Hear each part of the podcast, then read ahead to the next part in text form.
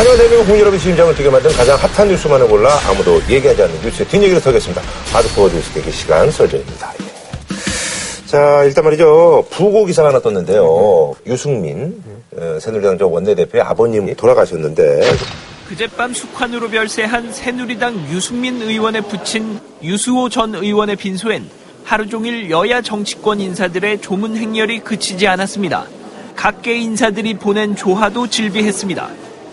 기자들이 궁금해하는 것이 박근혜 대통령의 어떤 그 조화라든지 이런 것이 올 것이냐. 그렇죠. 혹은 뭐 어떤 의원들이 이제 문상을 올 것이냐 이런 것들이죠. 그래서 기자들이 계속 한, 한 시간 단위로 추석풀 보내주더라고요. 아하. 아, 누구 왔다, 누구 왔다, 음. 누구 왔다 하면서 너는 안 보냐, 너는 안 보냐 음. 저한테 물어보긴 하는데 사실 그 정도로 지금 유승민 의원이 어쨌든 새누리당 특수한 위치를 지금 가지고 음. 있다라는 건 보이고 가신 분들이 또 그리고 또 발언하신 것들이 하나하나 지금 기사화가 되고 있는데 아하? 논란이 될 만한 얘기들도 있었죠. 예를 네. 들어 친박계 의원들이 안 올 줄 알았는데 또 오셨어요. 다들 또 오실 거리 하실 줄 알았는데 되게 빨리 오셔가지고 음. 근데 이제 아무래도 근데 네. 뭐 그런 걸 떠나서 이제 뭐 동료 의원의 아버님이 돌아가신 거니까. 근데 예. 5분 만에 이제 앉았다 가시는 분들도 있었고 음. 한데 그 중에서 특히 윤상현 의원 같은 경우 오셔가지고 대구 물갈이 발언을 이렇게 아하. 하시면서 또 기자들 같은 경우 상가집에서 왜 이런 발언을 하셨어야 되는가 이런 것도 지적하기도 하시고 어? 윤상현 의원도 좀 오버한 것 같아요. 되게 이런 자리 가면 워낙 예민한 게 예, TK 물갈이면 그렇죠. 사실 이제 뭐 말을 아껴야 되거든요. 예, 총선을 앞두고 요즘 왜이 젊은이들이 하는 말 인터넷 용어 낄끼 빠빠라는 말 있잖아요. 그래요? 이건 처음 들어보는데요. 낄 때 끼고 빠질 때 빠진다. 낄끼 빠빠라고 있어요. 유행시키려고 하시는 아니야, 거죠? 우리 방송에서도 제가 전에 이런 거 검색해서 좀 찾아오지 마세요 좀 아니, 나도 모르는 거를 또 이렇게 우리 방송에서 인터뷰하면서 이걸 누가 얘기해서 제가 알게 된 건데 낄 때 끼고 네. 빠질 때 빠져야 되거든요. 정치인은 그걸 잘해야 돼요. 근데 이분은 부적절한 장소에서 부적절한 발언을 한 거기 때문에 이분도 약간 정치인이 고질병증 하나죠. 오버리즘을 좀 탈피하는 게 좋겠다는 생각합니다. 더 가장 주목받았던 거는 대통령께서 과연 화환을 보내실 것인가 근데 그걸 이제 보니까 하루 종일 그걸로 방송하고 있습니다 예. 지금 근데 지금 화환이 아직까지는 안 왔다는 그 청와대가 공식적으로 안 보내겠다고 한 거죠. 그러니까 본인이 요청을 안 하면 음흠. 안 보내는 게 관례다. 이렇게 얘기를 하죠. 그런데 지금 박 대통령께서는 아무래도 유승민 원내대표에 대한 사감 때문에 최근에 이런 사단들이 벌어졌다라고 하는 세간의 인식이 있기 때문에 음. 그걸 불식시키기 위해서라도 보내는 게 맞아요 원래는 애경사는 별개의 문제니까 그렇죠. 그거 챙긴다 해서 또 다른 말들이 돌 리는 없거든요. 정책 해석을 뭐 이렇게 할 만한 여지는 조금은 다른 일에 비해서는 덜하죠. 그렇죠. 예. 근데 화합하는 이미지가 나쁠 게 뭐가 있습니까? 어느 상황에서든지. 그런데 지금 그걸 안 보냄으로 인해 가지고 모든 방송이 여기에 주목하고 있습니다. 지금 유승민 의원 측은 이제 원치 않았다는 얘기인가요? 다 보냈잖아요. 되게 정치인들은 되게 이제 화한 정신이 사절합니다. 그렇죠, 그렇죠. 하죠. 예. 그게 이제 그 뭐 기본 원칙이죠. 근데 예. 현장에 뭐 국회의장을 비롯해서. 국무총리나 청와대 비서실장, 이병기 실장의 화환이 다 있는 걸 보면 아하. 그렇게 문구를 쓰기는 했지만 제대로 보지는 했지만 음. 다 받았다는 얘기고 음. 설사 그렇 더라도 대통령이 조화를 보내면 받죠. 그걸 돌려보내는 수. 있는 사람은 없는데 청와대 설명이 좀 공색하고 좀 핑계라고 보는 거는 작년 11월인가요? 저도 갔었는데 이상돈 명예교수 상당했을 때 안 보냈거든요. 네네네. 어. 근데 금년 봄에 김종인 전 장관 상가에는 또 화환이 갔어요. 음. 대통령 화환이 갔거든요. 어떤 경우는 보내고 어떤 경우는 안 보내는 게 확인이 돼 있잖아. 전례가 남아있기 때문에 그렇다면 이거는 보내기 싫어서 안 보냈다 라는 게 분명한 것 같고 청와대가 그렇게 둘러대는 거죠. 이상돈 이제 그 교수님에 대해서는 이제 또 모르시는 분들이 계실 수 있는데 이제 그 새누리당 지난 대선 때 예, 비대위원. 비대위원을 하셨던 개혁 3, 삼인방이라고 했잖아요. 김종인 전 장관, 그렇죠. 예. 이상돈 명예교수, 그다음에 이준석 대표 이렇게 세 사람이 개혁파 3인방이라고 그래서 새누리당을 좀 이렇게 다른 이미지로 이렇게 음. 황골 탈퇴시키는데 상당한 기여를 했거든요. 이상돈 교수는 뭐 기회가 되는 때마다 사실은 비판적 언사를 했던 거고 아. 너무 능동적으로 방송도 많이 나가시고 이러죠. 그래서 다들 대선 공신이다 보니까 애경산 챙기지 않을까라는 생각을 했는데 음, 거기는 화환이 대통령 화환 안 온 건 둘째치고 새누리당과 정부 측 인사 화환이 하나도 안 왔어요. 신기남 박연선 딱 두 개만 와 있었어요 정치인들한테는. 근데 야당 분들이잖아요. 음, 그러니까 그 모양새가 너무 민망해가지고 다른 의원님들에게 당 쪽에서 좀 와야 될 것 같습니다라고 했더니만은 의원들도 되게 꺼려하시더라고요. 약간 음. 이런 말은 그렇지만은 그래 본 게 눈치 본 거죠. 눈치 본 거죠. 그러니까 눈치 본 눈치를 볼. 수밖에 그러니까 없었고. 근데 이번에 유승민 의원은 약간 다르게 그래도 정부 측과 새누리당 화원들은 다 왔잖아요. 그렇다면은 유승민 의원에 대해 가지고 아직까지 그 정치권에 있는 인사들이나 아니면 정부에 있는 인사들이 이 부분에서 챙겨야 된다라고 판단하고 있는 것이고. 박근혜 대통령의 personality는 과거에 나를 얼마나 도왔느냐는 중요한 게 아니고 지금 나한테 어떻게 하느냐가 중요한 겁니다. 지금 나한테 잘못하면 과거에 얼마나 열심히 했느냐는 전혀 고려하지 않는 거죠. 유승민 전 원내 대표도 마찬가지잖아요.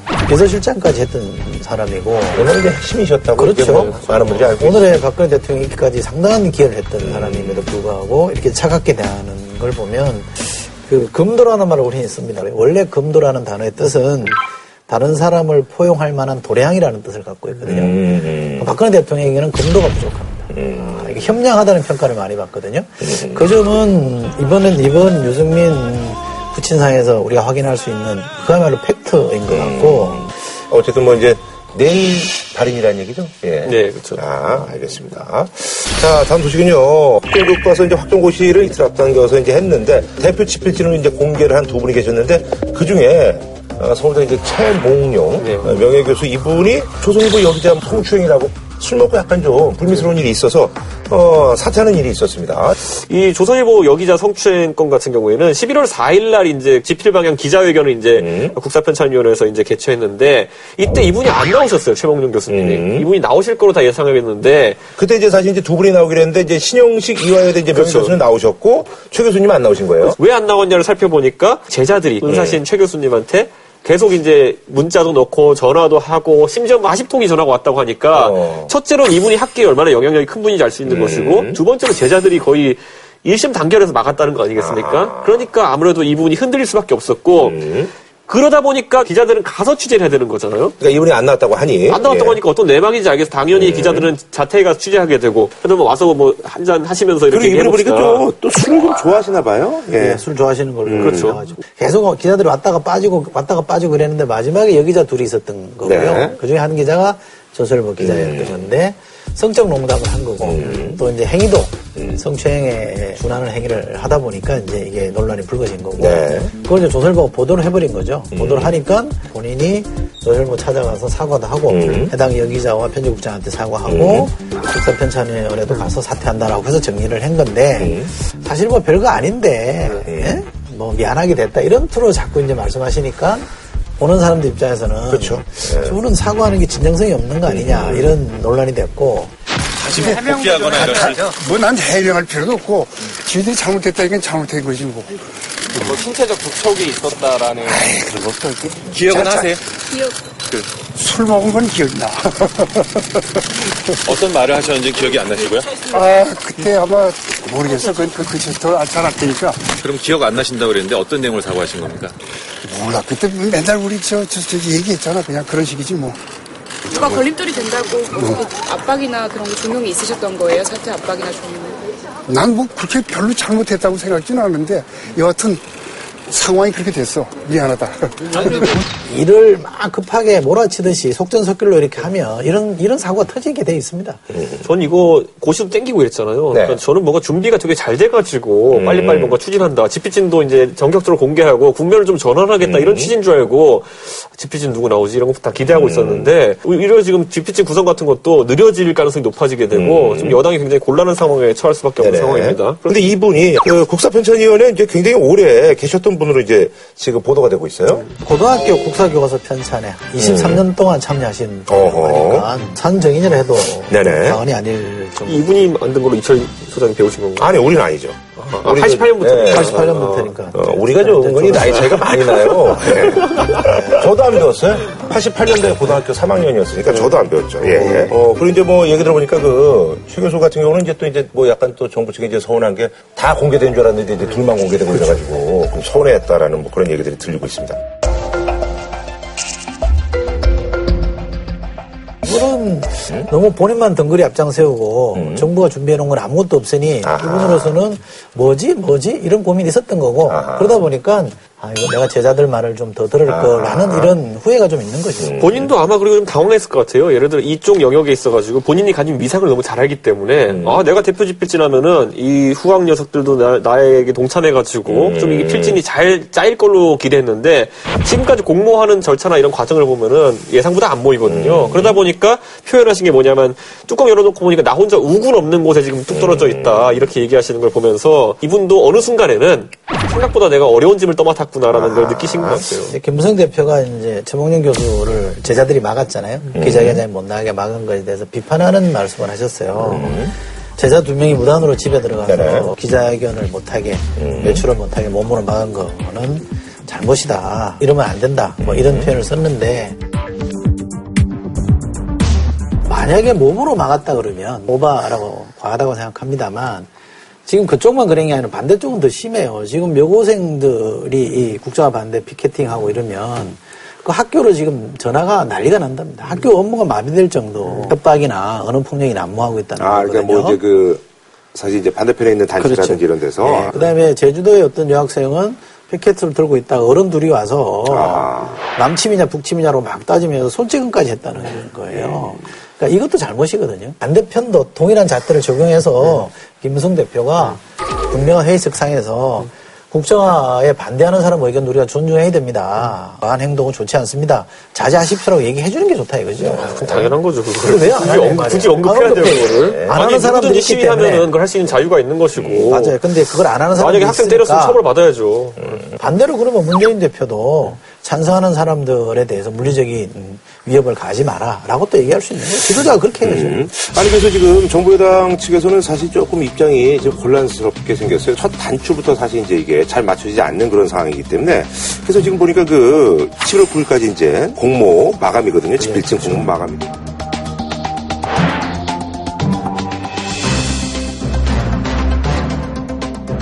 이게 사실 채우려면 뭐 어떻게든 채우겠는데 이제 소위 말해서 명망 있는 분들이 좀 있어야 되는데 그럴 만한 분들이 과연 이제 들어올 것이냐 이런 의구심이 좀, 좀 들겠어요. 그래서 이 36명을 채운다는 의미가 원래 중학교 팀 만들고 고등학교 팀 만들어 가겠다는 의미인데 이걸 지금 중학교 팀은 좀 구성을 늦추고 고등학교 팀에 올인해야 되는 거 아니냐 이런 아이디어도 나오고 있는 상황이고 아무래도 최 교수의 사퇴를 보면서 네. 대표 지필팀 모으기도 어려워졌다라는 건 중론이기 때문에 이 부분에서는 또 아이디어 차원에서 여러 가지 나오긴 하지만 예를 들어 군이 참여한다 이런 것들 이런 건 사실 냉소를 살 수밖에 없는 부분이 네, 많겠죠. 뭐 이렇게 좀 여론이 별로 안 좋더라고요. 그렇죠. 예. 그러니까 이런 부분보다는 좀 제 생각에 일정을 좀 조정해서라도 올바른 교과서를 만들겠다는 취지 지 교과서를 빨리 만들겠다는 취지가 아니지 않습니까? 그거는 정부 여당에서 충분히 일정 조정을 하겠다는 의지를 밝히는 것이 너무나 좋습니다. 그게 해야죠. 예. 그러니까 은폐하고 졸속하고 꼼수 쓰고 하는 걸로는 멀쩡한 학자들만 다치고 멀쩡한 시민들이 이 갈등의 소용돌이에 빠져서 서로 다치게 되기 때문에 저는 그러지 않았으면 좋겠고요. 국정교과서라는 건 어차피 나중에 교과, 교육부 수정명령 이런 것들이 있을 수가 사실 없거든요. 왜냐하면 다 국가에서 책임져서 하는 부분이기 때문에. 그러니까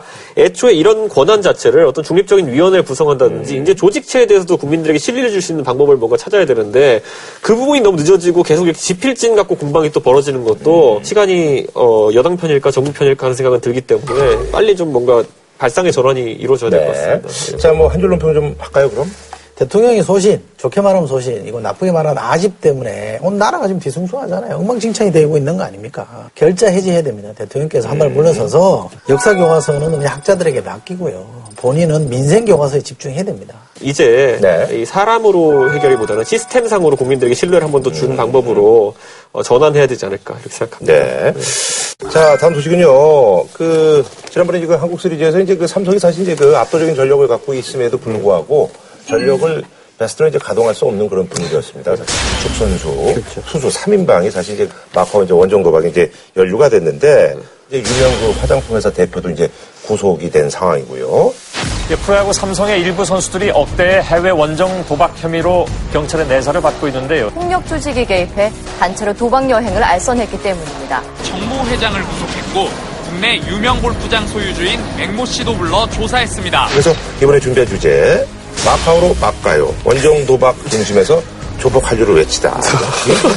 조폭 한류를 외치다. 마카오가 마카오구나. 네.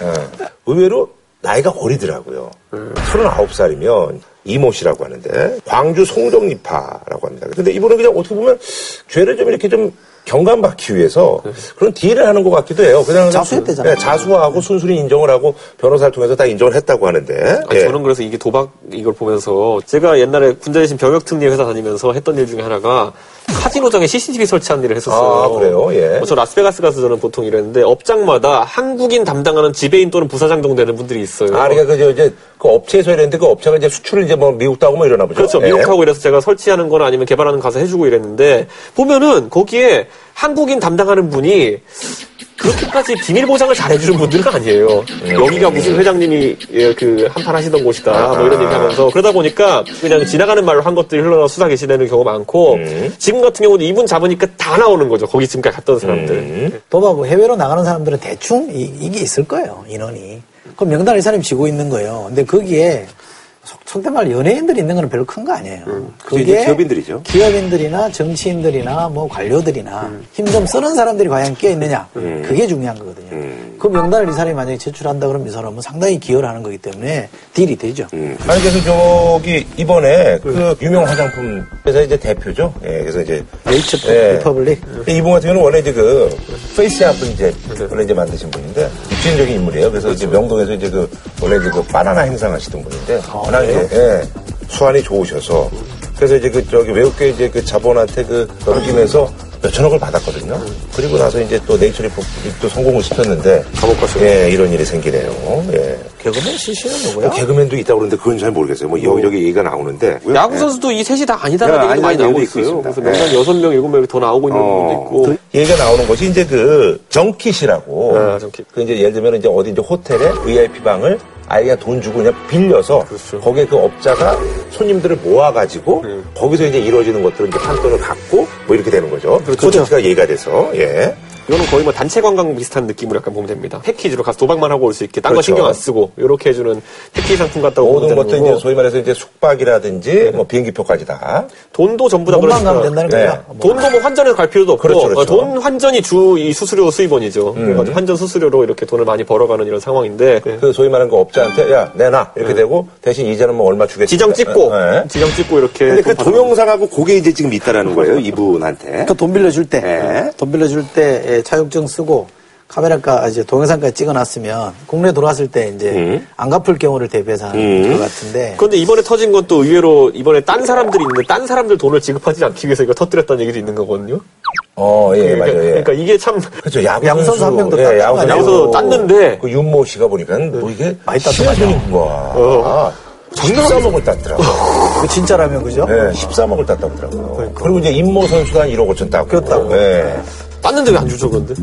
그게 뭐 주겠어요. 딴 걸 다 주면 순순히 주려고 안 하지. 되지. 네. 아니, 그래서 있잖아요. 그 카지노도 망하는 경우도 있어요. 어, 카지노. 어, 그러니까 저도 이제 얘기를 들었는데 저쪽 이제 태국이라든지 이런 데 이제 소위 말해서 작은 카지노는 중국의 거부들이 와가지고 돈으로 질르니까 그러니까는 그게 그냥 거덜난다고 하더라고요. 그런 경우도 있다고 그러더라고요. 아, 그럴 수 있겠네. 계속 네. 올려가면서 이렇게 네. 돈으로.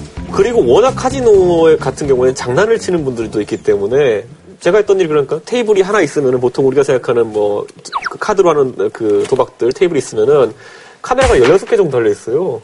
테이블 귀퉁이가 달려있고, 밑에도 달려있고, 위에도 한 3, 4개 달려있고. 그렇게 안 하면은 진짜 그 소위 말하는 타짜들에게는 돈 엄청 잃는다고 하더라고요, 카지노. 네. 근데 이게 재밌는 게 전기방을 만들어 놓고 네. 반지 원정대처럼 도박 원정대를 꾸려야 되잖아. 그러니까 영업하는 거죠? 데리고 네. 가서 이게, 이렇게 많이 있게 만들어야 되잖아요. 왜냐면 이런 돈에 몇 프로 받는다든지 판 돈에 몇 프로 받는 게 수익이 원이기 때문에 그 반지 원정 되면 골룸이 히트 아니에요. 그 가서 이제 돈 잃으면 끊임없이 꼬셔서 뭔가 돈을 더 쓰게 하겠고. 주인님. 그렇지.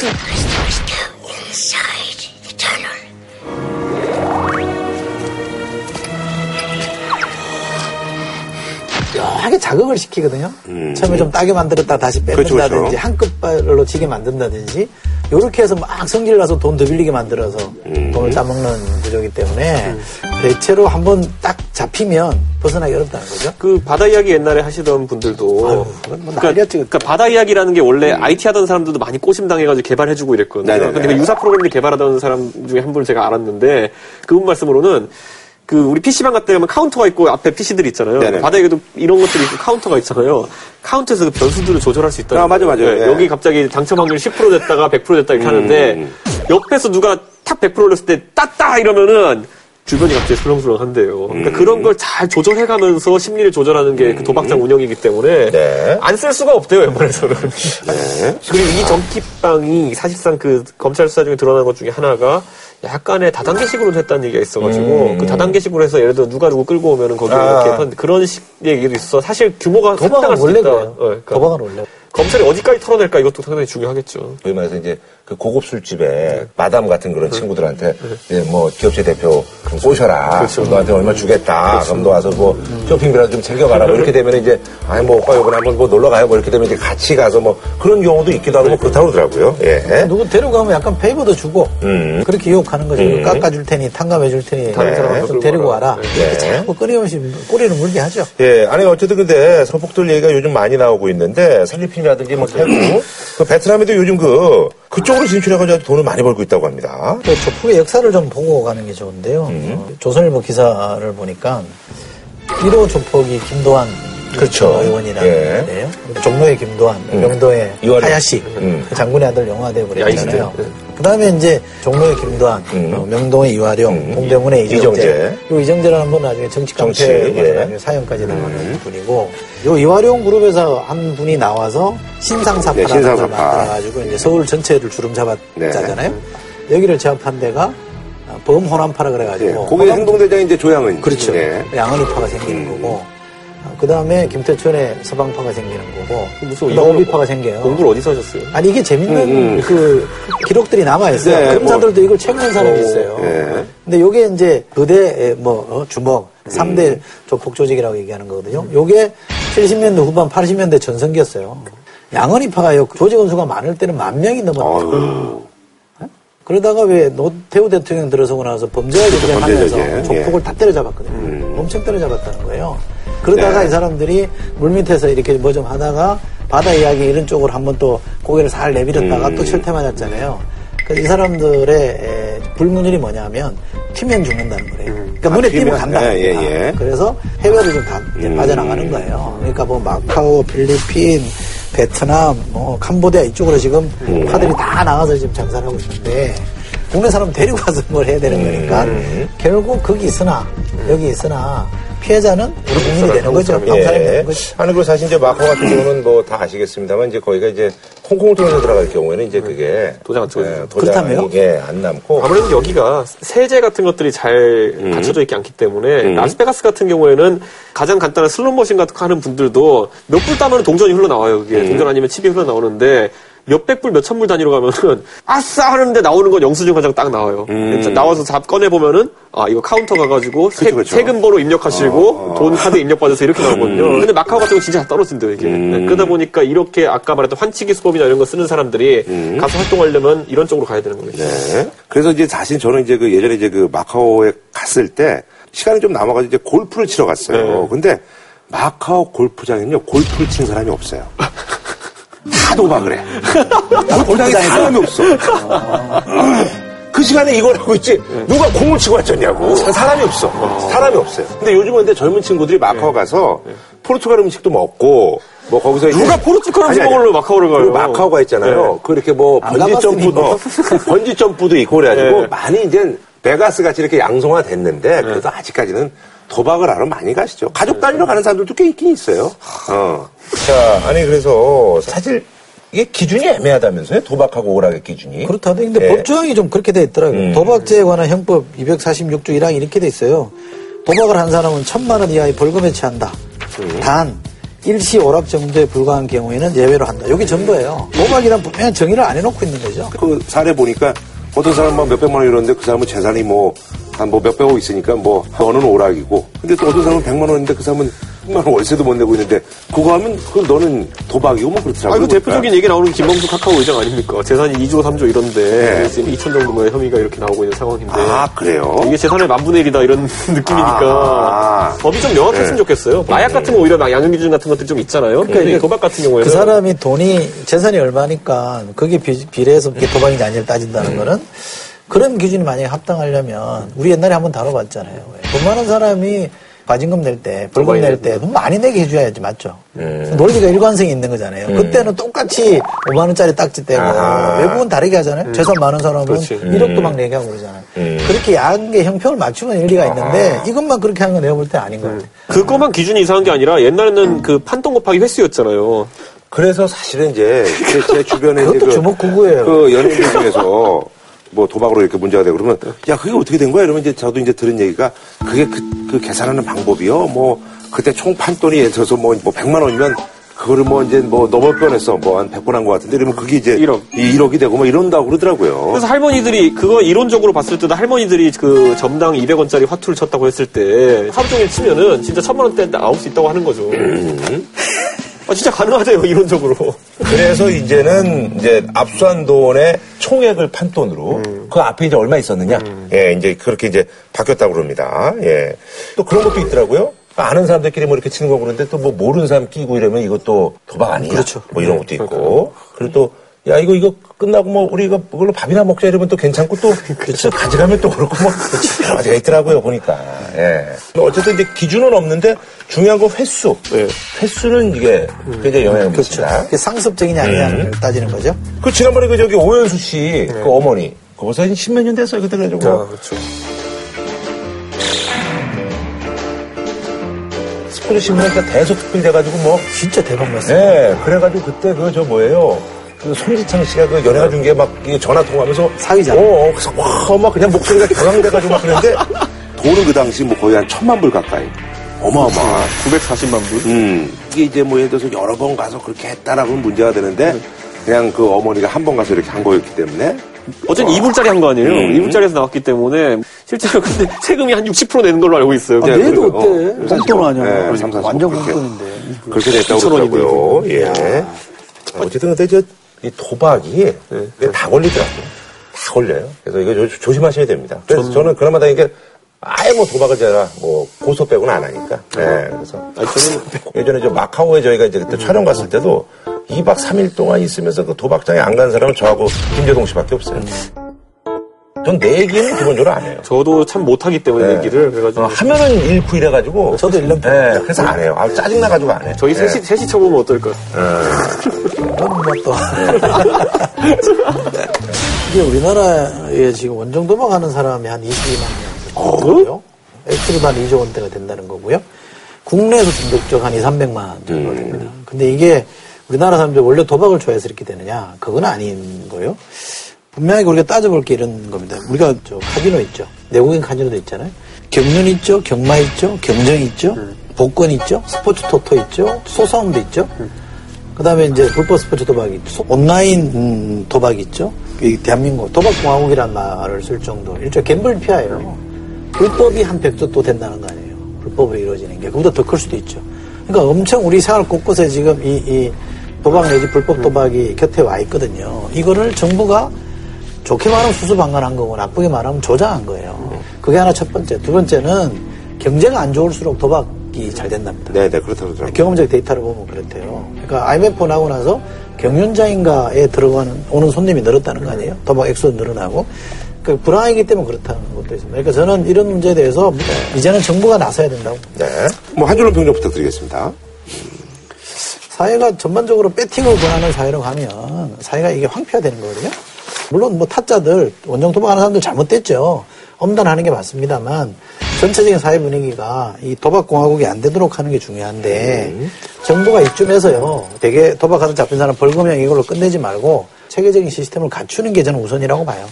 저는 그냥 오래된 격언 도박 한 번에서 재미있는 사람들은 많지만은 여러 번에서 돈 벌었다는 사람이 못 봤잖아요. 그걸 좀 아, 생각하고 참, 요거 하나만 제가 지적하고. 용산에 이제 화상 경마장 지금 네네네. 주민들 반대하는 데 지금 하고 있잖아요. 이 가관이요. 거기 이 화상 저, 저 경마장 안에 키즈 카페, 키즈 카 어린이 카페를 만든다는 거예요. 이거 좀 과한 거 아닙니까? 여기 애들이 보고 왔다 갔다 하게 만드는 거는 잘못이거든요. 이, 저 마사회가 정부 산하잖아요. 네네네. 그런 거 하면 안 되죠. 그 화산 경마장이 저도 이제 가까이 살아서 아는데 화상 경마장 가장 가까운 곳에 있는 학교가 박근혜 대통령 모교입니다. 성심여고. 음. 가장 격렬하게 반대하는 곳인데 그래서 사실 전 놀랐던 게 대통령을 배출한 모교임에도 불구하고 굉장히 지금 격앙돼 있어요. 좀 한번 그 부분도 모교의 문제도 한번 살펴보셨으면 좋겠습니다. 알겠습니다. 예. 자, 다음 분은요. DMZ에서 이제 그 작전 도중에 지뢰 폭발로 이제 장애가 지금 생긴 분인데, 음, 요 얘기 한번 좀 다뤄볼까 합니다. 예. 박종사 국방부의 진실 게임, 민간병원 치료비 지급 논란인데. 그것도 저희도 한번 다뤘었어요. 예. 짧게. 그한 어머니가 아, 정치권의 심상정 대표에게 편지를 보냈어요. 우리 아들은 작전하다가 지뢰가 터졌는데 다쳤단 말이야. 그럼 다 자비로 부담했다는 거예요. 그 사람도 나라 지키다 그렇게 된 거고 자기 아들도 나라 다 지키다 그렇게 된 거면 그런 것도 똑같이 해줘야 되는 거 아니냐. 라는 호소를 한 거예요. 저 상당히 일리 있는 지적이라고 보고. 근데 그런 것들은 왜 진짜 그안 되는 거예요? 그거 상식적으로 생각해도 그 말이 안 되는 건데. 그때 뭔가 좀 법을 바꿔서라도 국방부가 잘 하겠다 라고 했는데 지금까지 이, 이 당사자들에게 달라진 건 아무것도 없다 라고 해서 다시 지금 공론화가 된 겁니다. 네네.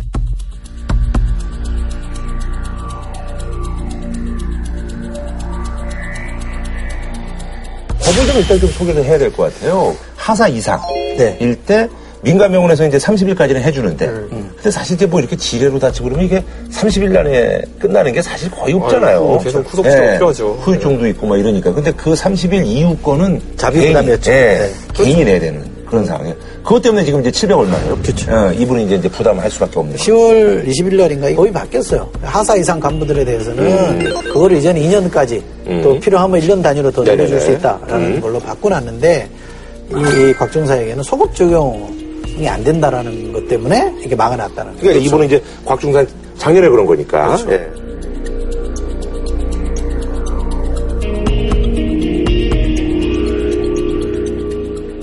천안함 용사들 왜 전사자 처리해서 이렇게 좀 대우를 제대로 해주자라는 거 있었잖아요. 그거 그 천안함 터지고 나서 법을 바꿨는데 소급 적용이 안 된다 그래가지고 법이 통과가 안 됐다는 거예요.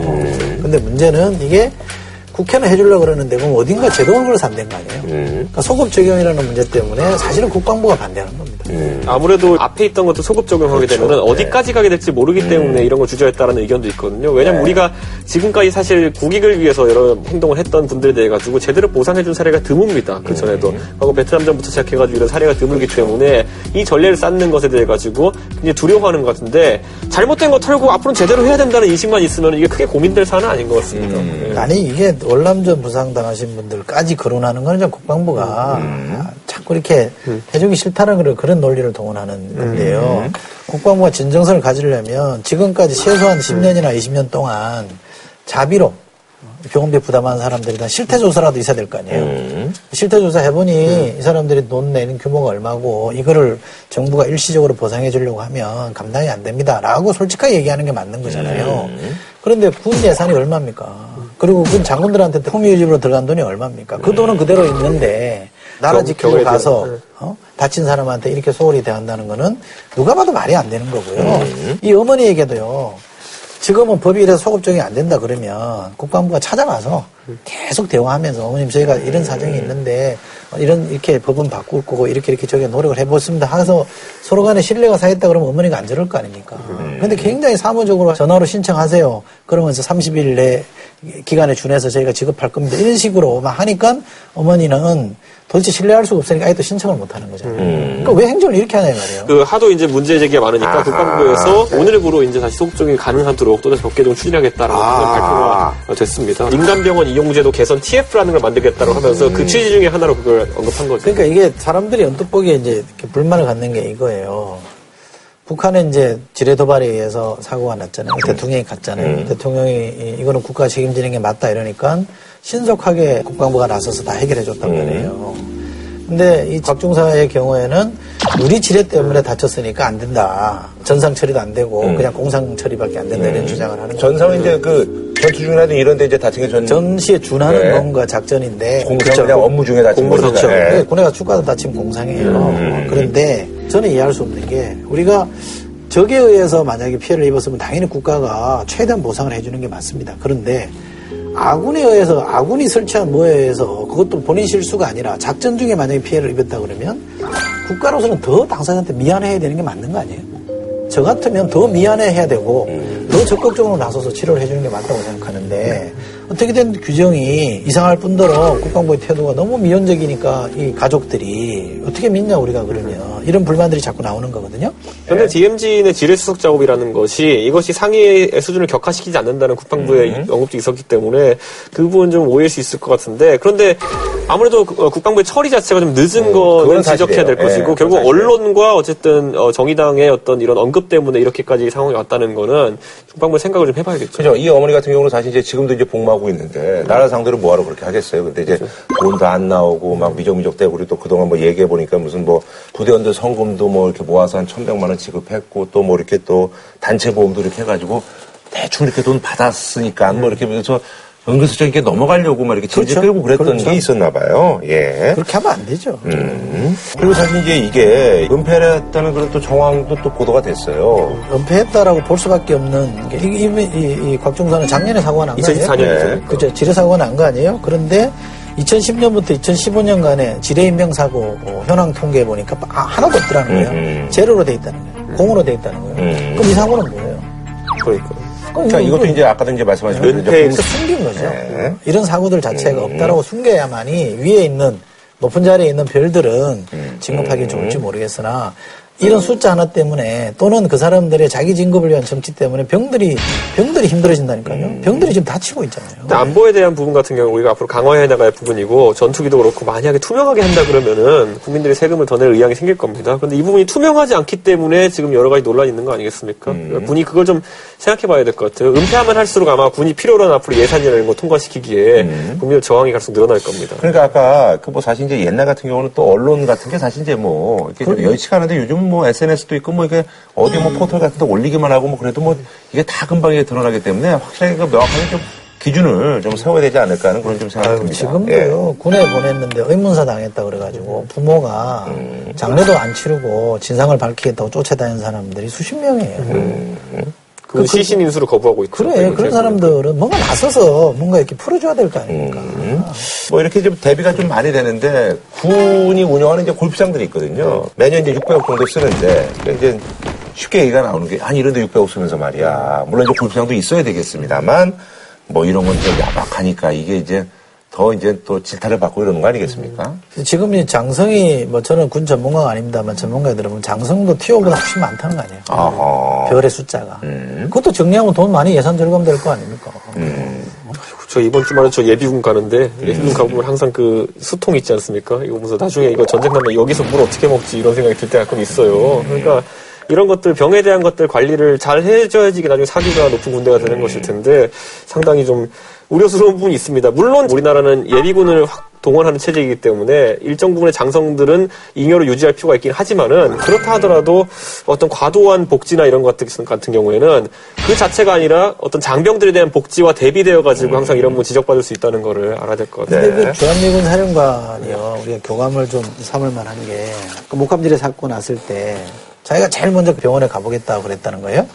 그랬더니 그 한국군인들이 가면 안 된다고 뜯어말려 결국 못 갔다는 건데, 왜 그러냐면, 한국군이 먼저 가야 되는데, 주한미군 사령관이 먼저 가버리면 이거 망신이다. 그래서 막았다는 거예요.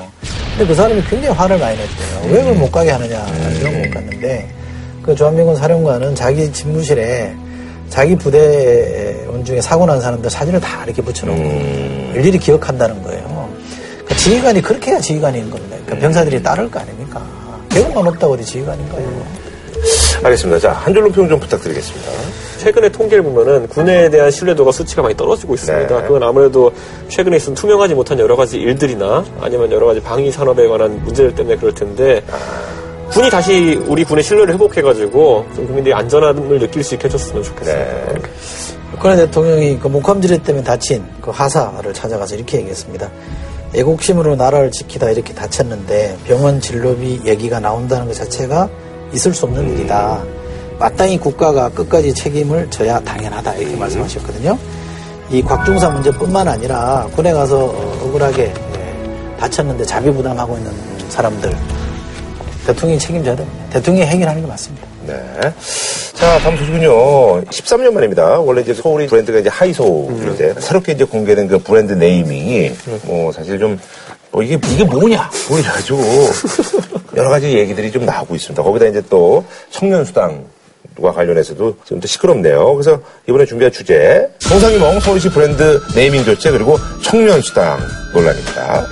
그 이명박 대통령이 그때 이제 시장 시절에 야심작이었죠. 이제 하이서울 이게 이제 아이서울유 로 바뀌는데 이게 서울이 이게 뭐냐 뭐 이래가지고 그게 말이 많더라고요. 뭐, 동사 네. 형태로 쓰는 말이 아닌데 음. 아이서울류 이러니까 이걸 음. 뭐로 해석해야 되느냐 때문에 음. 상당히 젊은 층 중심으로 비판이 많았죠. 그냥 뭐 이게 만약에 동사가 아니라면 나 서울 너 뭐 이건데 예.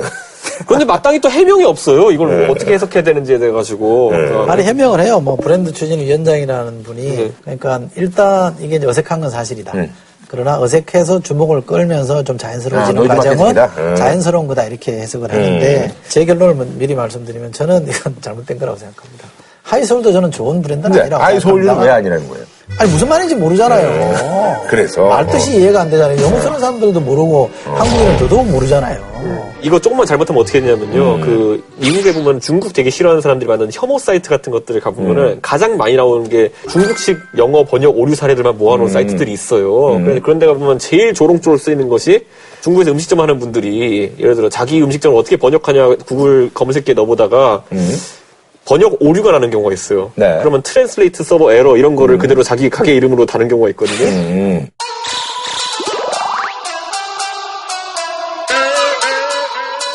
우리나라도 가끔 외국 관광객들이 와가지고 사진 찍어 올리는 게 보면은 음식점 가가지고 육회를 six times라고 번역해놓고 예, 이런 거 사진 찍어서 올린 사이트가 있어요.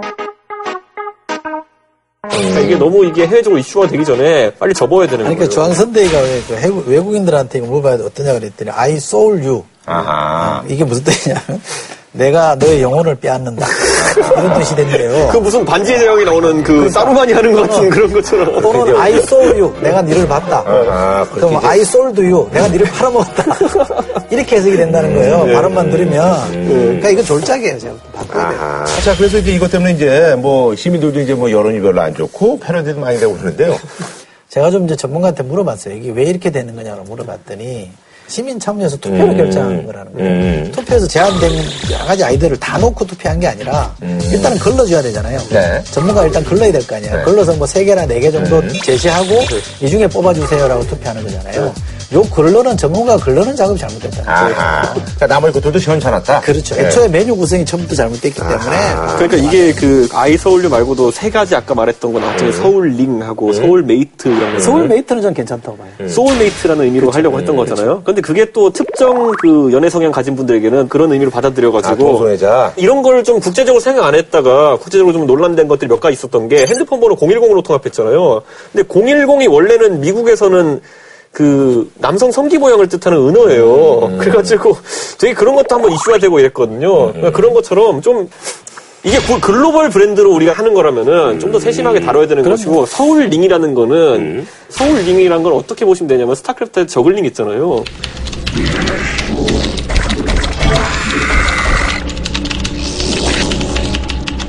그럴 때 보는 ling이랑 약간 비슷한 거예요.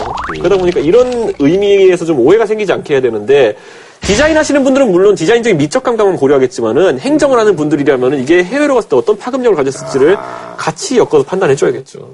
아니 근데 이게 그래서 지금 다른 도시들도 지금 그래서 아이 인천유 뭐 이런 거 사실 이제 인천이 좀 재정적으로 취약하니까 이런 얘기도 나오고 있고 뭐 아이 국세청 유도 뭐, 뭐 이런 것도 있고. 이 컴퓨터 액티백스를 깔겠다 뭐 이런 뭐 식으로. 아이 논산 유도 있고. 뭐, 군대 보내버리겠다는 어, 거예요. 뭐 이런 것도 있고 뭐 많더라고요. 본서울미. 어, 어, 그리고 또뭐 어, 아이 강남유도 있고 뭐 여러 가지 많더라고요. 저는 박 시장 이 문제에 대해서는 과감하게 원점에서 재검토하는 게 맞고요. 근데 이제 그 이제 이거를 바꿀 수밖에 없는 뭐 이유를 대더라고요. 서울이 뭐에 관심을 많이 가졌냐면 메르스 사태 나고 나서 중국 관광객이 확 줄어버렸잖아요. 네. 몇 조 손해 봤잖아요. 음. 그러니까 이 중국 관광들 유치를 작업을 해야 되는데 Hi Seoul 브랜드를 못 써요. Soul of Asia라는 게 중국 사람들이 싫어하는 거예요. 네, 그렇다고 왜 그러더라고요. soul이 너그냐 아하. 이런 것 때문에 아시아 못 쓰게 왜 해요. 되냐? 그렇죠. 어. 이걸 브랜드를 못 쓰게 해요. 그러니까 못 쓰게 하는 게 아니라 이제 중국에서 거부감 갖고 있으니까 이게 이제 기분이 뭐 나쁘다는 아, 실제로 못 쓰게 해요. 아 중국에서도 네, 이, 이 표현을 못 쓰게 만들어. 근데 왜못 쓰게 하는 거야 지들이? 아니, 그러니까 그 중국은 대놓고 법으로 못 쓰게 하는 게 아니라 어, 어. 하지 마 이러면 못 아, 하는 거 아니에요. 보완해서. 그렇죠. 어, 어. 그러니까 중국 관광 유치할 때 이 브랜드가 소용이 안 되니 그럴 거면 좀 차지에 도움되는 걸로 바꿔보자는 문제의식까지는 좋아요. 음. 근데 이거는 조금만 서울시가 세심했다면은 음. 이거는 아마 중국 대사관이나 아니면 주중 한국 대사관 같은 곳에 좀 문의해볼 수 있었던 게 예전에 새누리당도 새누리라는 걸 어떻게 중국어로 번역하지? 때문에 중국 쪽에 굉장히 많이 물어봤어요. 그랬더니 나왔던 게 신세계당, 음. 신국가당 음. 뭐 이런 식으로 나왔거든요. 그래서 몇 가지 안을 놓고 우리가 골랐던 적이 있는 건데 새누리당도 이런 거 별로죠. 그래요. 새정치 민주당도 별로고. 새누리당 예쁜데 왜 그래요? 자꾸 바꾸다 보니까 엉뚱한 게 나오는 거지. 온누리라고 하지 왜? 예? 온누리당이 무슨 당 이름이에요? 온누리, 온누리. 와, 온누리? 아, 이건 교회 이름이라고 또 할 거면서. 아니, 그냥 정직하게 쓰는 게 좋아요. 그러니까 이게 사실 이제 그 보수당. 그 보수당. 그럼 저도 그건 마음에 들어요. 일부 분들은 또 이런 것들이 이게 해석이 열려 있는 거 아니냐 그래서 하는 거다라고 얘기를 하는데 근데 이거 손혜원 홍보위원장 같은 경우에는 싫으면 없는 대로 살아라예요. 싫으면 없는 대로 살지 뭐 괜히 괴물을 잡는다고 또 다른 괴물을 만들 었냐 이런 느낌으로 이제 하고 아니, 있는 브랜드는 거예요. 있는 게 저는 좋다고 봐요.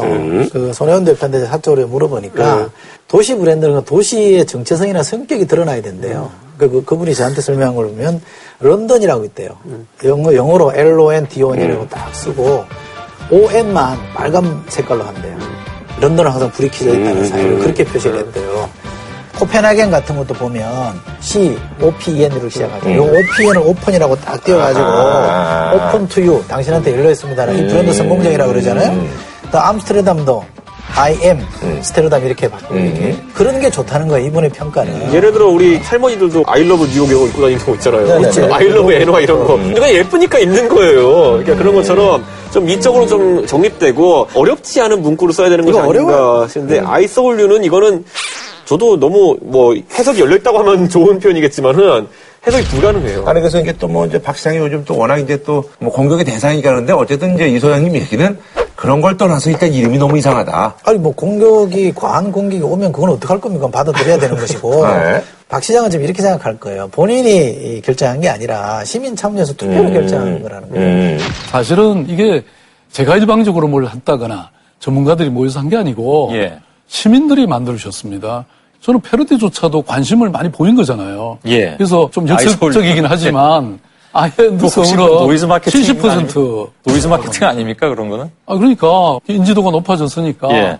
그좀 패러디가 이제 좀 긍정적인 패러디로 예. 바꿔지면 저는 뭐 I love New York만큼 안 된다는 보장이 있겠습니까? 예. 박 시장은요, 박 시장이 시장 된 이유를 첫 번째 꼽으라 그러면 시민이라는 대표성을 갖고 있어요. 상징성을 갖고 있어 된 겁니다. 그러면 전체 시민의 목소리를 듣는 게 좋아요. 여기 참가한 사람 목소리를 존중해야 됩니다만 하나의 조사입니다만 리얼미터 조사를 보니까 반대 의견이 훨씬 많아요. 아, 그러면 이걸 다시 좀 검토를 해서 정의를 해주는 게 필요한 거죠. 무조건 my way 나는 내 갈 길 간다 그러면 그거는 본인이 비판하고 있는 박근혜 대통령이랑 다를 게 아무것도 없어요. 아하. 저는 그래서 박 시장이 약간 소통 강박증이라고 해야 될까요? 아무래도 본인이 소통 행보에 대해 가지고 현재 대통령의 행보라든가 대비돼 가지고 좀 인정을 많이 받고 저 박 시장님 페이스북 follow 하거든요. 가보면 뭘 해도 어 우리 박 시장님 이렇게 막 달고 이런 느낌이다 보니까 오히려 소통 때문에 지적받는 부분이 조금 생기고 있거든요. 그건 박 시장님이 소통에 강점이 있다고 하지만은 박 시장식 소통에도 약간의 변화가 필요한 거 아니냐라는 얘기가 나오는 것이고 뭐 시장으로서 행정 능력 보여주셨기 때문에 다음 단계로 가려면 더 큰 문제도 어떻게 해결할 수 있는지 좀 보여주셔야죠. 음. 자, 그리고 말이죠, 지금, 어, 이것도 사실 이제 좀 논란이 되고 있는데요. 서울시 어떤 그 청년 정책 핵심 사업 중에 하나인데, 이제, 이게 또 사실 또 이제 얘기들이 좀 많아요. 그 서울 거주 만 19세에서 29세 중에 19세에서 29세. 네, 19세에서 29세 중위소득 60% 이하 음. 청년이 대상이고요. 음. 구직 활동을 비롯해서 자기 주도적 활동이나 공공사회 활동에 대한 계획서를 내면 음흠. 그걸 보고 심사해서 3천 명을 뽑고 음. 그분들에게 2개월에서 최대 6개월까지 아하. 예, 월 50만 원씩 주겠다. 그러니까 100만 원에서 이제 300만 원까지 이제 주겠다는 얘기예요. 이제 계획 썼으면. 그렇죠. 음. 이게 채택이 되면 음흠. 그런데 또 3천 명을 한정해서 이런 정책을 시행한다는 것 때문에 결국에는 또 다시 한번 스펙 경쟁이 나오는 거 아니냐 첫째로는 두 번째로는 또다시 한번 자소서 경쟁이 벌어지는 거 아니냐. 우리가 소위 속된 말로 자소서를 자소설이라고 하는 사람들도 이제 생겨나고 있거든요. 그런 것처럼 과연 3천 명을 어떻게 선발하고 또 여기 따른 잡음이 없을지에 대해 가지고 약간 의문이 제기되고 있습니다. 잡음이 있을 수 있습니다. 어, 시행착오도 있을 수 있고요. 그렇기 때문에 저는 시범 사업 차원에서 이 정도 규모로 해보는 게 좀 좋다고 생각하고요. 긍정적으로 보시는 거예요? 저는 긍정적으로 봅니다. 그러니까 청년들이 지금 굉장히 어렵잖아요. 지금 청년들 사이에서 하는 힘들죠. 말이 헬조선이라는 표현 아닙니까? 힘들죠. 힘들잖아요. 그러면 정부가 중앙정부든 지방정부든 뭔가 대응을 해야 돼요. 중앙정부는 임금 피크제 도입해서 청년 실업 줄이겠다. 청년 희망 펀드 만들어서 뭘 해보겠다. 이런 사업을 하고 있잖아요. 그럼 지방정부 차원에서도 다른 데 예산 절감해서 이런 데 쓰겠다고 하면 한번 해봐라. 그리고 하는 과정에서 시행착오나 문제점이 생기면 다시 토론해서 이거를 계속 갈지 넓힐지 좁힐지 고민해보자. 이렇게 해야 되는데 이게 무슨 뭐 돈 주고 표를 사는 거라는 둥 자기 자기가 하면 로맨스고 상대방이 하면 스캔들이라고 그렇게 접근하는 문제는 아니죠. 아니 그래서 지금 그래. 또 박원순 시장 하면 또 생각나는 게 이제 우리 강모 변호사님. 자, 여기 앉아 있었으면 이걸로 또 진짜 뭐 또 그냥 언성 높이고 또 그냥 최근에 고소도 당했어요, 강변. 처음 얘기했을 텐데. 근데 이준석 대표는 여기에 대해서는 어때요? 이 정책에 대해서는? 이거 정책 시행하는 걸 모델로 삼고 있는 것이 결국 기본소득제도거든요. 누구든지 어느 정도 기초소득을 보장해주자라는 그런 취지의 제도로 가기 위한 전 단계로서 이걸 보고 있는 것 아하, 같은데. 그러니까 약간 좀 이렇게 뭐랄까 리트머스 같은 그런 역할을 한다라는 건가요? 그렇죠. 한번 예. 이미 시험해보고 아까 이 소장이 말씀하신 것처럼 테스트를 좀 해보자는 취지인 것 같은데 이 정책이 가져올 수 있는 그 정효과, 부효과가 너무 명확해요. 그러니까 정효과라고 한다면 위기에 빠진 청년에게 단기간에 어떤 숨 돌릴 틈을 준다는 취지에서 아주 유용하고요. 그 사이에 또 구직을 하게 되면은 사회에 도움이 되는 거니까 그게 긍정적 효과가 있겠지만은 또 반대로 근로의욕을 또 떨어뜨린다는 얘기도 있어요. 근데 이 부분에서 학계의 의견이 너무 분분합니다. 그렇기 때문에 뭐 속단할 수 없겠지만은 근데요. 3천 명 정도의 레벨에서 이걸 테스트해가지고 어떤 결과가 나올지 지켜보겠다고 하는데 이런 비슷한 사업은 굉장히 많았어요. 다른 형태지만은 300만 원 정도를 청년에게 지원했을 때 어떤 일이 일어났는지는 많았고 반값 등록금도 이미 300만 원 이상 지급해서 변화를 이끌어내보려고 했지만은 이것이 취업률이 아주 큰 변화를 일으킨다는 통계는 아직 없거든요. 그러다 보니까 물론 이것이 어떤 해열제 측면으로서의 어떤 효과는 있겠지만은 청년들이 근본적으로 계속 던지고 있는 질문 바보야 문제는 일자리야라는 이 질문에 어느 정도 영향 줄지는 좀 비관적이에요. 그러니까 우선 몇 가지 제가 지적을 하면요. 일자리는 지방정부 차원에서 할 수 있는 게 한계가 있는 거죠. 물론 이제 박원순 시장이 일자리 대장정이라 그래서 지방정부 차원에서 뭔가 해보려고 노력하고 있는 건 사실입니다만 궁극적으로는 중앙정부 의 몫인 거고 반값 등록금은 취업 잘 되게 하기 위한 제도가 아니죠. 반값 등록금은 등록금 부담을 줄여주기 위한 제도이기 때문에 그 자체는 충분히 의미가 있고요. 그다음에 복지 혜택을 보면 사람들이 게을러지고 일을 안 한다는 증거는 어디에도 없습니다. 복지학자들이 다, 다 사례 조사를 해보니까 실제로 그런 예는 거의 없다는 거예요. 근데 우리가 지금 환상적으로 착각하고 있는 게 레이건 정부나 대처 정부 들어갔을 때 웰페어 킨이라고 해서 복지여왕이라고 그래서 복지 혜택을 엄청 받으면서 놀고 먹는 사람들이 많다고 하는 건데요.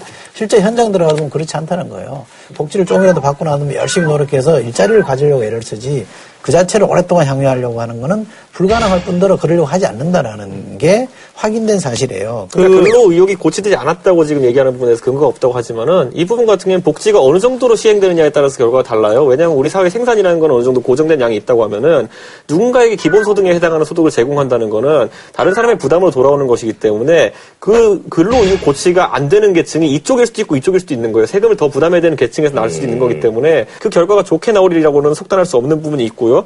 그리고 이 부분이 굉장히 안타까운 게 뭐냐면은 지금까지 서울시가 서울시 내에 있는 자치구들에게 했던 말과 너무 달라요. 지금까지는 예를 들어 서울시가 강남구의 개발 이익이나 어떤 조세 이익이 있어가지고 그것을 강북에 더 투입해야 된다 이런 논리를 가지고 있었거든요. 좀 균형을 맞추자는 얘기가 있었어요. 그럼 지금 서울시와 성남시에서 이 정책들을 추진하겠다고 하는데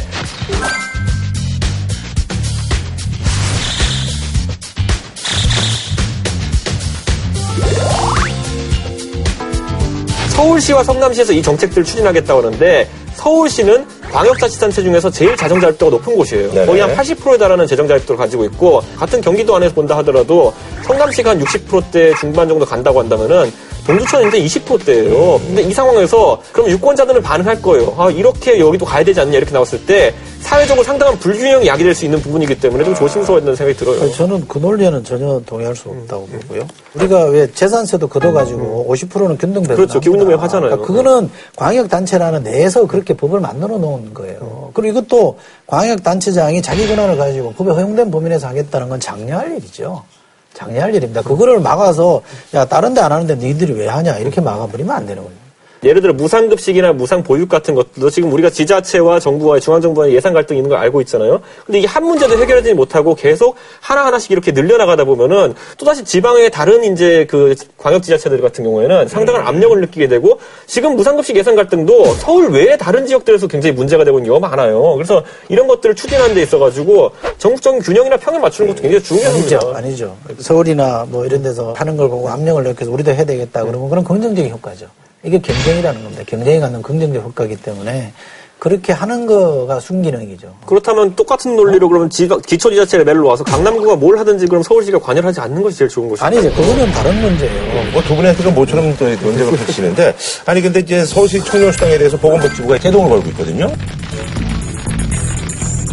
보건복지부 입장에서는 이것이 지자체 예산도 하겠다라고 하지만은 정부의 균형을 맞춰야 되는 상황에서는 중앙정부 예산이 투입되지 않거나 아하. 이럴 리가 없다라고 판단하고 있다. 결국 이제 우리가 이제 부담은 이제 안을 수밖에 없다. 그리, 예. 그렇죠. 그리고 신설복지제도라고 판단되는 부분에 대해 가지고는 항상 지자체에서 중앙정부와 협의를 해서 하는 것이 정도거든요. 그런데 이 부분에서 만약에 협의 없이 제도를 시행했을 때 앞으로 그러면 서울시대는 지방교부세 같은 것들에 대해서 제약이 있을 수 있다라고 사실상의 전투를 선언한 거나 마찬가지죠. 아니 이거는 엄밀하게 말하면 이렇게 얘기할 수 있는 거죠. 중앙정부가 복지 라는 것에 대해서 열어놓고 잘하고 있으면 지자체 수준에서 그런 문제를 고민 안 해도 되죠. 근데 그걸 안 하고 있다고 생각하니까 있는 예산을 절감해서 아껴서 가지고 이 부분을 좀 써보겠다고 하면 중앙정부 차원에서는 그래 해봐라. 좋으면 그 제도가 좋으면 우리가 중앙정부 차원에서 채택해서 다른 지방정부에서도 지자체에도 쓸 수 있게끔 우리가 지원하겠다. 확산시키겠다. 이렇게 고민을 푸는 게 맞지. 뭐라도 해보겠다라는 걸 하지 말라고 가만히 있으라는 얘기는 우리가 세월호 참사 때 들었던 얘기 아니에요? 가만히 있으라는 얘기가 어떤 결과를 초래했는지는 뻔하잖아요. 그러니까 지금 근데 우리 재정에- 독려해야 돼요. 독려. 소장 얘기는 기도조차를 못하게 하느냐. 아, 그리고- 뭐 돈이 있는데. 그렇죠. 어. 근데 우리 이제 저 이준석 대표는 다른 데도 해달라고 그러면 이게 가뜩이나 무상급식도 이게 돈이 없어가지고 뭐 주네 못 주네 막 이러고. 아니, 저는 이거는- 저는 돈의 문제라고 안 봐요. 아니, 저는 이걸 청년 정책에 있어서 90억 원 쓰는 거는 서울시 전체 재정 한 20조 되는 거에 비해 가지고 세 발의 피해요. 그렇기 때문에 이 시도하는 것 자체에 뭐라 할 수는 없겠지만은 이것이 지금 하나의 움직임으로 나타나고 있잖아요. 지금 이재명 시장의 어떤 이런 배당 정책이라든지 아니면 서울시의 이런 수당 정책 같은 것들이 세금 의 문제가 아니라 정치 갈등의 또 하나의 씨앗이 됩니다. 그래서 좀 합의는 복지를 하는 과정을 거쳤다면 좋겠다는 생각이 들어요. 그러니까 전국이 이쪽에서는 이제 합의가 안 될 거라는 얘기 아니, 아니에요. 전국이 하나로 다 균질화되는 거는 지방자치라는 제도에 역행하는 거예요. 아, 그렇죠. 그건 어느 정도 차이가 있을 수밖에 없는 겁니다. 그리고 지자체 간에, 과잉단체 간에, 기초단체 간에 경쟁이라는 게 있어야 되는 거예요. 저는 그런 부분 당연히 동의하는데 지금 우리가 자율 집행할 수 있는 비용이 적잖아요 지금 이 지방 정부가 이 상태에서 갑자기 지방 정부가 자 우리 16개 시도 갑자기 경쟁을 하자라고 탁 하고 달려나가면은 아까 말했던 건 재정 자립도가 높은 시도 같은 경우에는 굉장히 많이 는걸 시도해 볼 수 있겠지만은 낮은 곳은 지금 아니고. 급식 비 대기도 굉장히 부담스러운 곳들 많아요. 성남시장이 이재명 시장 처음 됐을 때 네. 빚이 얼마였어요? 몇 천억이 빚이 3천억이었죠. 근데 다 갚았어요. 근데 그건 판교 특별회계 때문에 아니, 그랬던 그러니까 것이고 어쨌든 다 갚아서 아껴 써서 남은 돈으로 뭘 해보겠다는 거를 그렇게 나무랄 일은 그 부분은 아닌 약간 거죠. 조정해야 되는 것이 이재명 시장이 취임한 뒤로 용인 시에 한 번 내는 것 빼고는 재정 자립도가 항상 1위였어요. 그러니까 이재명 시장의 모라토리움 선언에 대해 가지고도 아니, 그 전에 그것이- 1위 아니었어요, 그러면? 그, 에? 아, 그 항상 1위였다. 그 전에 그러니까 그, 그전에- 그 판교와 그리고 신청사 때문에 생긴 일시적인 그런 비용을 가지고 모라토리움 선언하는 것 자체가 굉장히 그것도 정치적인 이벤트란 말이 있기 때문에 그 재정 자립도 관련된 문제는 좀 짚고 어제나 생각이 그 들어요. 저기 그 강석 씨하고 있을 때하고는 조금 싸우는 게 조금 느낌은 좀 다릅니다만 그래도 근데 이렇게 이렇게 뭐 이거에 대해서는 뭐 이제 많은 분들이 좀 의견이 갈리니까 뭐 이 정도로 해서 이제 마무리 짓는 걸로 하고요. 그때는 어떻게 싸웠어요? 그때는 약간 좀 이렇게 감정적으로 싸웠죠. 예. 왜? 자, 대박 나세요. 대박 나세요.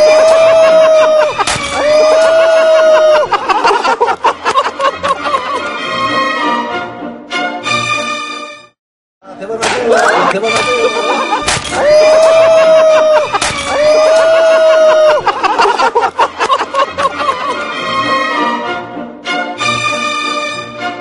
알겠습니다. 뭐 이거는 뭐 사실 이제 뭐 논란의 여지가 있는 거니까 저희가 다뤄봤고요. 네, 한 줄로 평좀 부탁드리겠습니다. 그러니까 지금까지 박 시장님이 다르게 해오겠다고 하셨던 것처럼 좀 더 소통이 강화되고 그리고 좀 더 많은 사람의 동의를 얻어가지고 이런 일들이 진행될 수 있도록 예. 해주셨으면 좋겠습니다. 알겠습니다. 자, 예. 브라질의 대통령을 지낸 룰라가 이런 말을 했습니다. 부자에게 돈을 주면 투자라고 하고, 가난한 사람에게 돈을 주면 왜 비용이라고 하느냐, 왜 낭비라고 하느냐고 한 적이 있습니다. 청년에게 주는 것도 선투자고 낭비가 아니다. 이런 말씀 드리고 싶습니다. 근데 정치인이 재정만 있다면은 복지나 여러 가지 혜택을 시민에게 돌려주는 걸 싫어하는 사람이 어디 있겠습니까? 누가 있어요? 남아 돌아도 안 주는 사람들 누구? 알아요. 누구? 복지가 잘 되는 나라는 나라가 잘 살아서 잘 되는 게 아니에요. 미국은요, 엄청 부자예요. 복지는 빵점. 미국이 무슨 국가가 부자예요? 미국이 국가 부채가 제일 비율이 높은 나라 중에 하나인데 미국이 벌써. 못 사는 나라고, 나라고 하는 얘기인데 처음 들어보는데. 국가는 못 살죠, 미국은. 미국이라는 나라는 엄청 잘 사는 나라인데요. 그러니까 복지국가 하는 나라들이 나라가 돈이 많아서 재정이 남아들어서 복지국가 하는 거 아니에요. 의지의 문제입니다. 알겠습니다. 저희는 다음 주에 찾아뵙도록 하겠습니다. 뭐 이건 얘기는 뭐. 뭐. 네.